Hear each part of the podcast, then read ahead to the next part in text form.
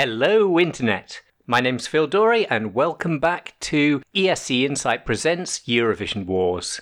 In this next episode, we'll be continuing the Russia Ukraine story from the 2017 contest hosted in Kiev right up to the eve of the full scale invasion. This episode was previously broadcast on Spotify in 2022. If you want to catch season 2 a little early, you can hear that on Spotify.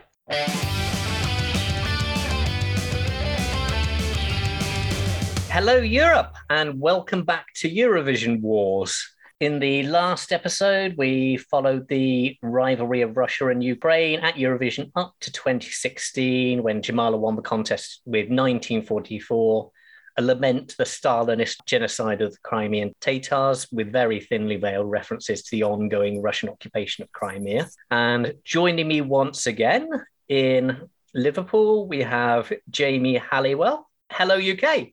Hello, hello, Phil. Thank you for having me again. And from Copenhagen, we have Julia Hasseris. Hello. Hello, Denmark. Hello. So, how are you finding this sort of trip back through memory lane so far? Oh, I'm always loving a chance to chat Eurovision, to be honest. Mm, yeah, definitely. And we're now moving to 2017. I just wanted to just start by just sharing a little personal recollection, which was start of the Eurovision week. I actually arrived in Kiev on the Sunday night before the grand final. On the Monday, I headed down to the Maidan, the main square in central Kiev. And that was actually Victory in Europe Day. And all around the square, there were placards depicting the heroes of World War II. On the Maidan monument itself, there were pictures of Ukrainian soldiers taped to it, who I presumed were the ones who'd been killed in the fighting in the Donbass. Behind me was a burnt out building that had been gutted during the Euromaidan revolution, with a giant banner draped over it bearing the words, Freedom is our religion. And in amongst all this, there was a flowery Eurovision logo. And just down the street, surrounded by what looked like half the National Guard of Ukraine, was the Eurovision village. I was like, okay, we are not in Stockholm anymore. So, uh, did either of you two happen to go to Kiev in 2017? No, I didn't. No, I was at home, I think. Uh, it was a very, very interesting experience. I'd been to Eurovision in Malmo and in Vienna, but it, suddenly this was somewhere completely different. And although Kiev was at the time a perfectly safe place to visit, you really did get that sense that you had arrived in a war zone.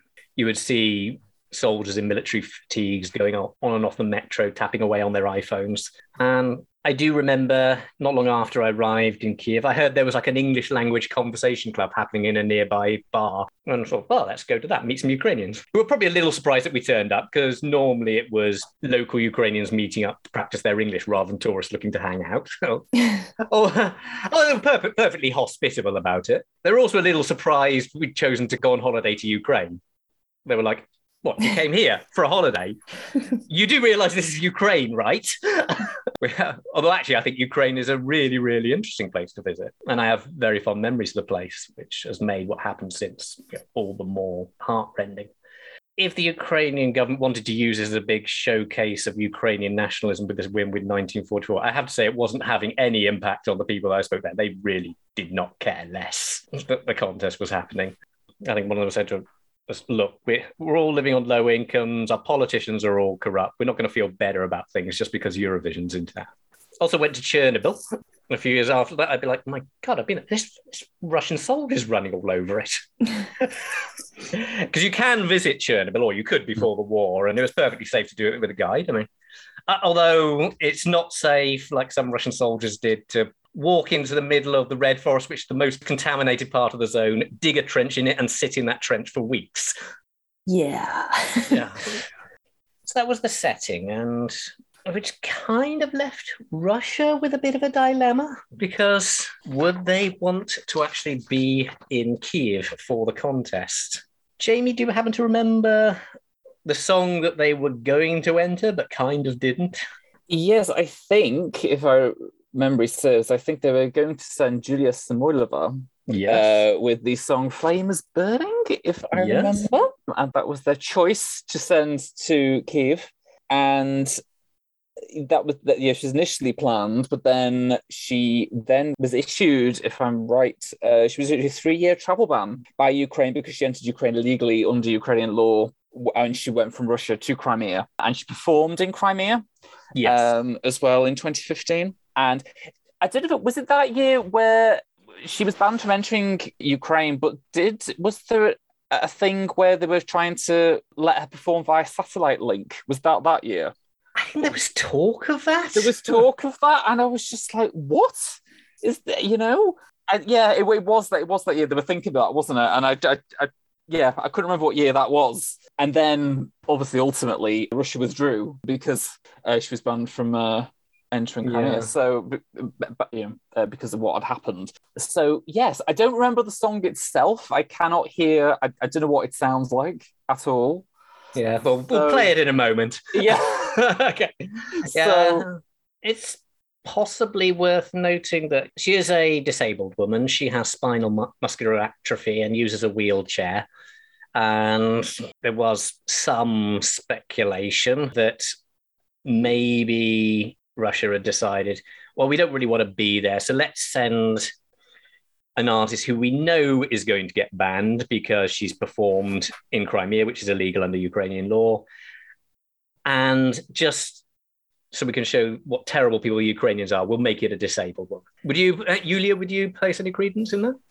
I mean, I can't say for sure but it definitely worked out in their favor, didn't it? I mean, yeah.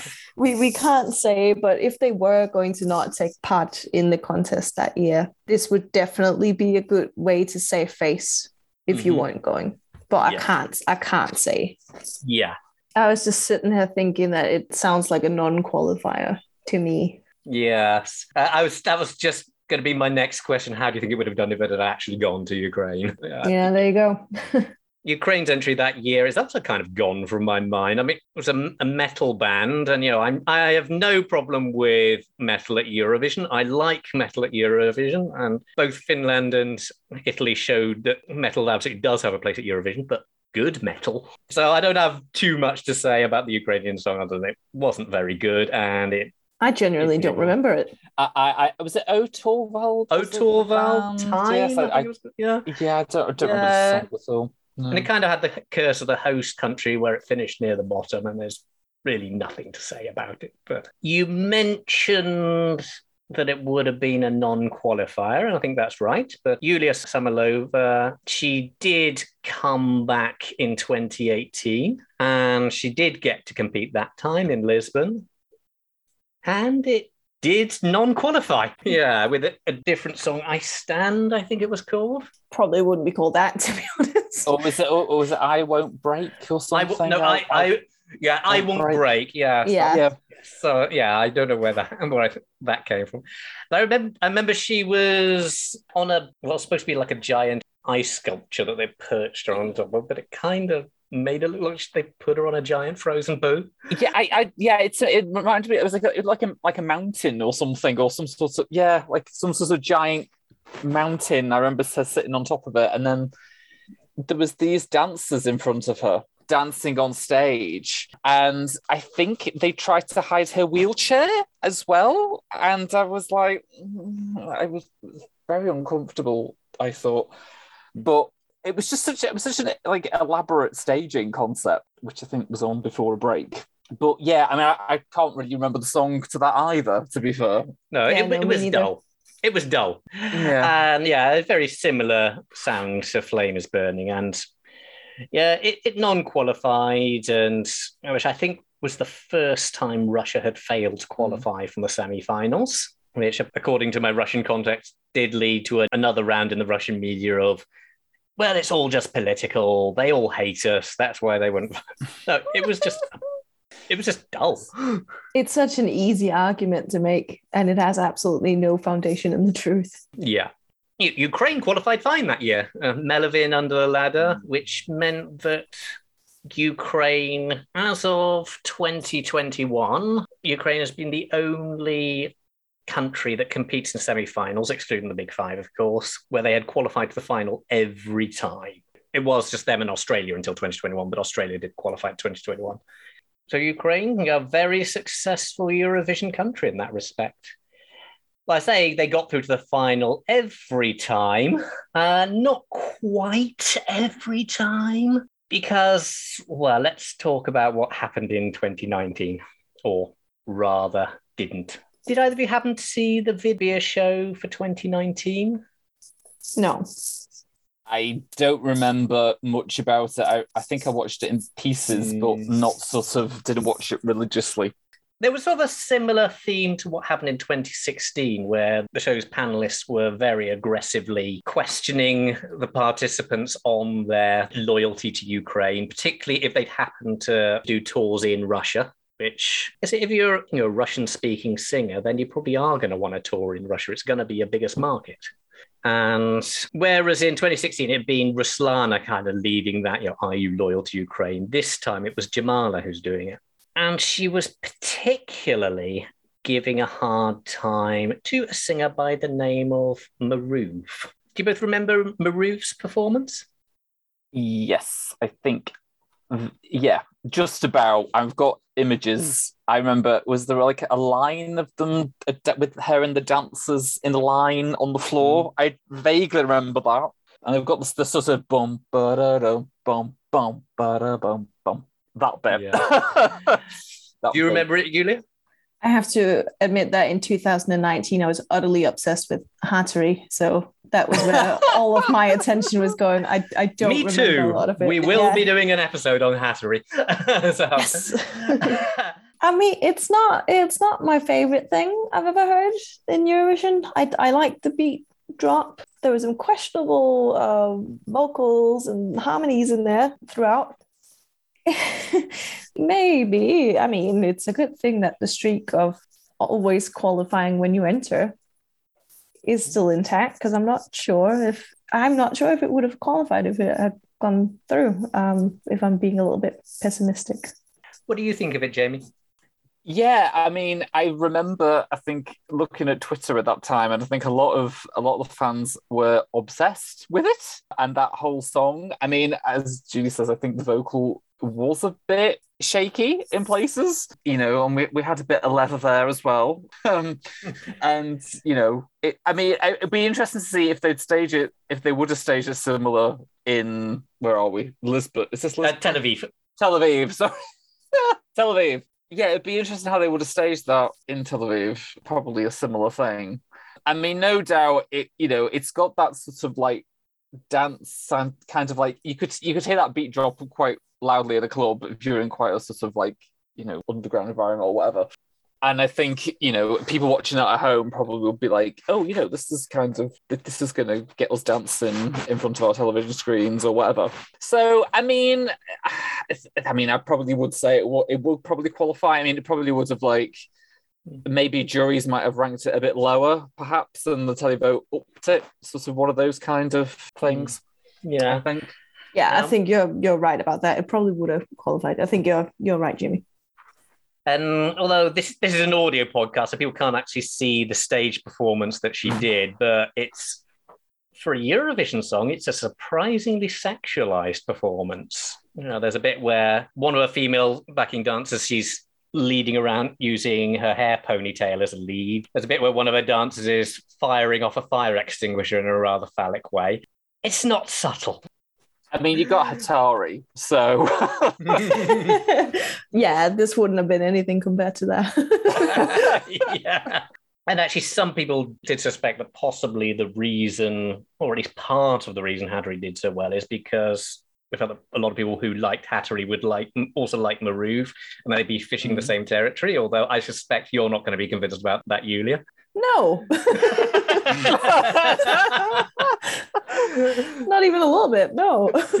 so, yeah, so that was the song, uh, which, for reasons we'll get into, did not appear at Eurovision. And as I said before, just as back in 2016, Ruslana was aggressively questioning the entrance on their loyalty to Ukraine, Jamala was doing the same in 2019. And she was particularly giving Maruv a hard time because she'd done tours of Russia. At one point, there's a rather notorious exchange between Jamala, and she's mostly talking in. I wasn't sure if she was talking in Ukrainian or Russia. And although from having been to Ukraine, what I remember is that Ukrainians will often switch interchangeably between Ukrainian and Russian anyway. But at one point, she switches to English, telling Maruv she's prepping her for some of the questions she may get at Eurovision in Tel Aviv. And here's what she had to say. Hi, Anya. Hi, Maru. Welcome to Tel Aviv. So, I have very uncomfortable question to you. Crimea is Ukraine? Ukraine, of course. Okay. Okay. Okay. Obviously, because this is audio, viewers can't see the reaction there, but Maruv clearly did not look happy to be asked that. So, a bit of a surprising question. I think Jamala is right that she would probably be asked it. What do you think, Jamie? Was that a fair question to be asking?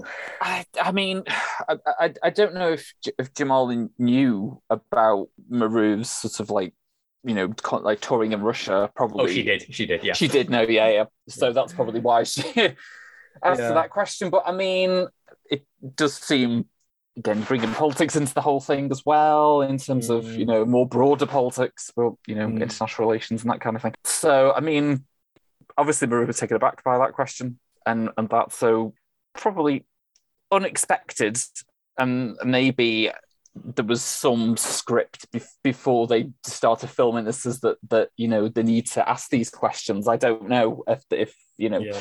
this was all sort of like it was you know she asked that on the cuff or she was told that she had to you know ask that question. I, I mean i don't know. Yeah. But, It is uh, notable that Jamala didn't ask any of the other entrants that particular question. right. So yeah I mean, I'm going back and forth about this in my own mind because certainly when it happened at the time, my reaction was, yeah, this is just gross and nationalistic and a really unfair question. Although there has been part of my mind that has been thinking back in the light of recent events and thinking, should we maybe actually check our West European privilege a little? And did the likes of Jamala and Ruslana simply see something coming that we didn't? That's a thought process in my mind. Although Maruv did win the contest, she was immediately asked to sign a really punitive set of terms and conditions for competing. She had to pay her own expenses. She had to sign a contract not to perform in Russia. She wasn't allowed to ad lib on stage. She wasn't allowed to talk to journalists without permission. And at that point, she decided she was withdrawing. And the contest slot was offered to the second place entrant. They refused because they didn't want to take those terms and conditions either. And so did all the other entrants. Mhm. So Ukraine had to sit that one out that year. But Jamie, who was back that year? who was backed Who was back? oh, who was back oh was this sergey again yes, There's Sergey was again back. with his Scream yes Yes. Ah, he really loves Eurovision. Did you like it? I mean, uh, again, it's it's not my favorite type of Eurovision act, but there's nothing wrong with it. But yeah, it's just not my favorite. What about you, Jamie? Yeah, same. I mean, I kind of brushed over it to be honest in 2019. Didn't do anything for me, really. I've kind of forgotten it as well. So This might be a little bit surprising, but actually, I kind of prefer it to You Are the Only One. Felt to me like there's a little more depth to it. I mean, it does sound a bit like a Disney song. Mm, yeah, yeah. so- can see that. Yeah, I mean, that, I mean, there was some speculation that the scream he's singing about was about his desire to come out as gay. I mean, that's that might be people putting his their own interpretation on it. I don't know. Okay. So- I didn't. I've not. I haven't actually thought of it that way. Actually. So, but Yeah. uh, well, I've just. I mean, I've just heard that that lyric. That that lyric reads like "I swallowed hard." I mean, I mean, I. I, I, I, I, I'd not heard that before in that song. So oh my god! that's why I was kind of like giggling to myself, like what, listen, like listening to it. I was like, no, Oh, I've not heard. Why no. have you just heard this now? Oh, Jamie, you didn't. Oh no. Oh, Welcome to Eurovision Wars, the podcast that goes there. hmm sorry, everybody. Oh. Okay, yeah, but it, it didn't do as well as You Are the Only One. And yeah, perhaps it is a bit less of a obvious going for the win song. But nice to see Sergey again. So- and as you say, Julia, he does seem to love his Eurovision. He does. Yeah. There's only really one more song I want to bring to this episode because we're going to cut to 2021. So bring us right up to before the invasion.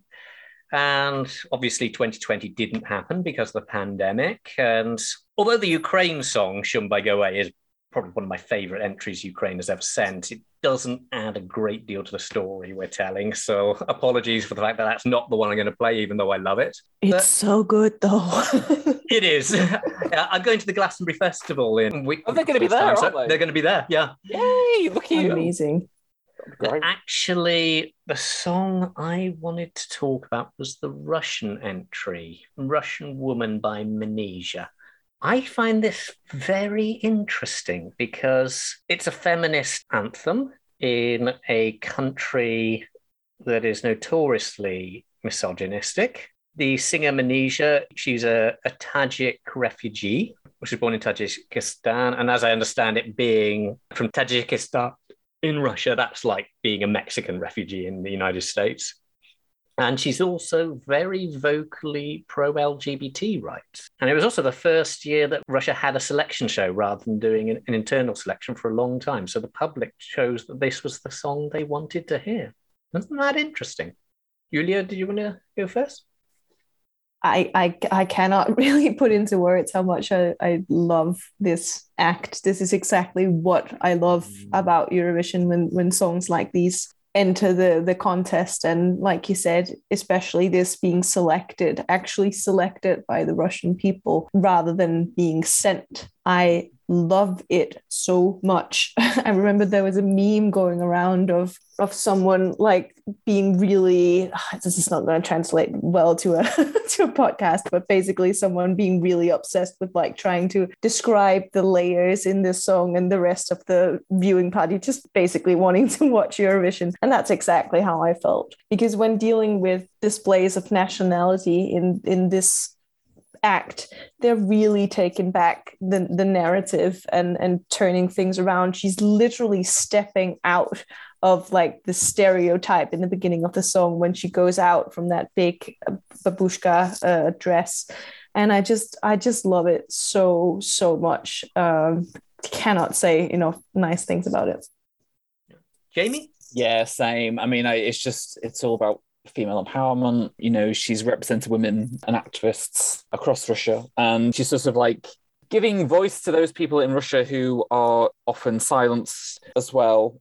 And even around the contest, you know, she was, as you say, she was vocal about you know LGBT rights and women's rights and, and all that kind of thing. And she was kind of like trying to challenge those traditional uh, representations of what a Russian woman is you know, and I think the national selection was interesting in itself because I think she was she a last minute addition to the selection. I'm, I'm not sure, but I think she, you know, she she she got in the national selection and you know and and and, and won it. And I just think, you know, and people voted for her. And uh, I mean, she did, I think she did sadly receive a lot of xenophobic and hate comments towards her on social media. Uh, She did. yeah, yeah, Mm. just awful when, when she won that. But just, she's, Manizha's just awesome. Just, you know, she's great. And, you know, she's a great voice for, for those, for people who are being, who are like, need their voices heard, essentially. Mm. So just I agree. Yeah, it's, yeah, Yeah. it's just great, great, great, great, great song and great artist. I think it was a very brave thing for her to do mm. because, like you said, that she she did receive a lot of hate for it, and I think she knew that going in that would pop, that would happen, and she still did it. And I think she's just tremendously brave thing to do. Yeah. Yeah. And personally, I suspect that if the UK entry for Eurovision was a pro LGBT rights refugee singing a feminist anthem, they would get hate mail. Never mind in Russia. Yeah, yeah, absolutely. I believe she'd said that she'd actually had an email from a, another woman in Russia telling Manizha that she hoped that when she flies to Rotterdam, the plane would crash and she'd die. Yeah, yeah just just awful. Yeah. Yeah. And I guess the reason I wanted to particularly highlight it was because it's very hard to imagine this at the moment. But one thing it does show is that there's a better Russia that's out there. Yeah, I think it, we have to be careful not to intertwine the Russian mm. people with the Russian government because it's not mm. always one to one.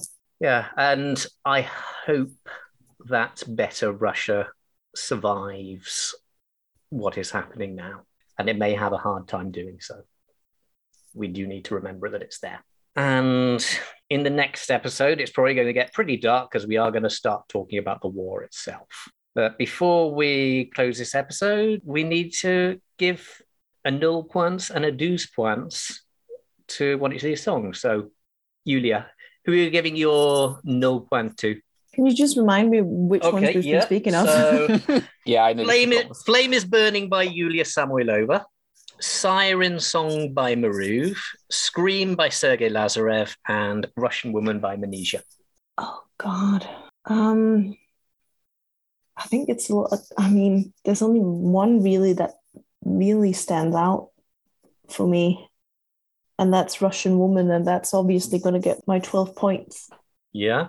For the others, I'm I'm hesitant to say anything because there's a lot of different things going into it. There's a lot of speculation when it comes to the Russian act in 2017, with the suspicion that Scream could be about his desire to come out.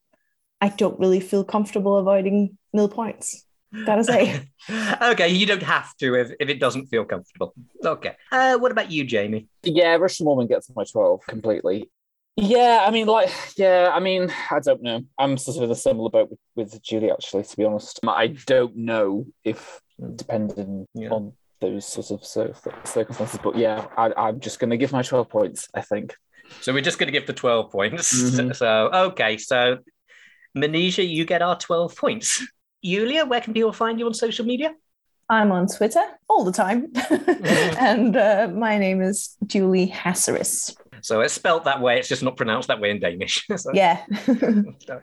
and yourself, Jamie? Yeah, I'm on Twitter at Shady Eurofreak. Okay. So join us in the next episode when we're going to be talking about the war itself.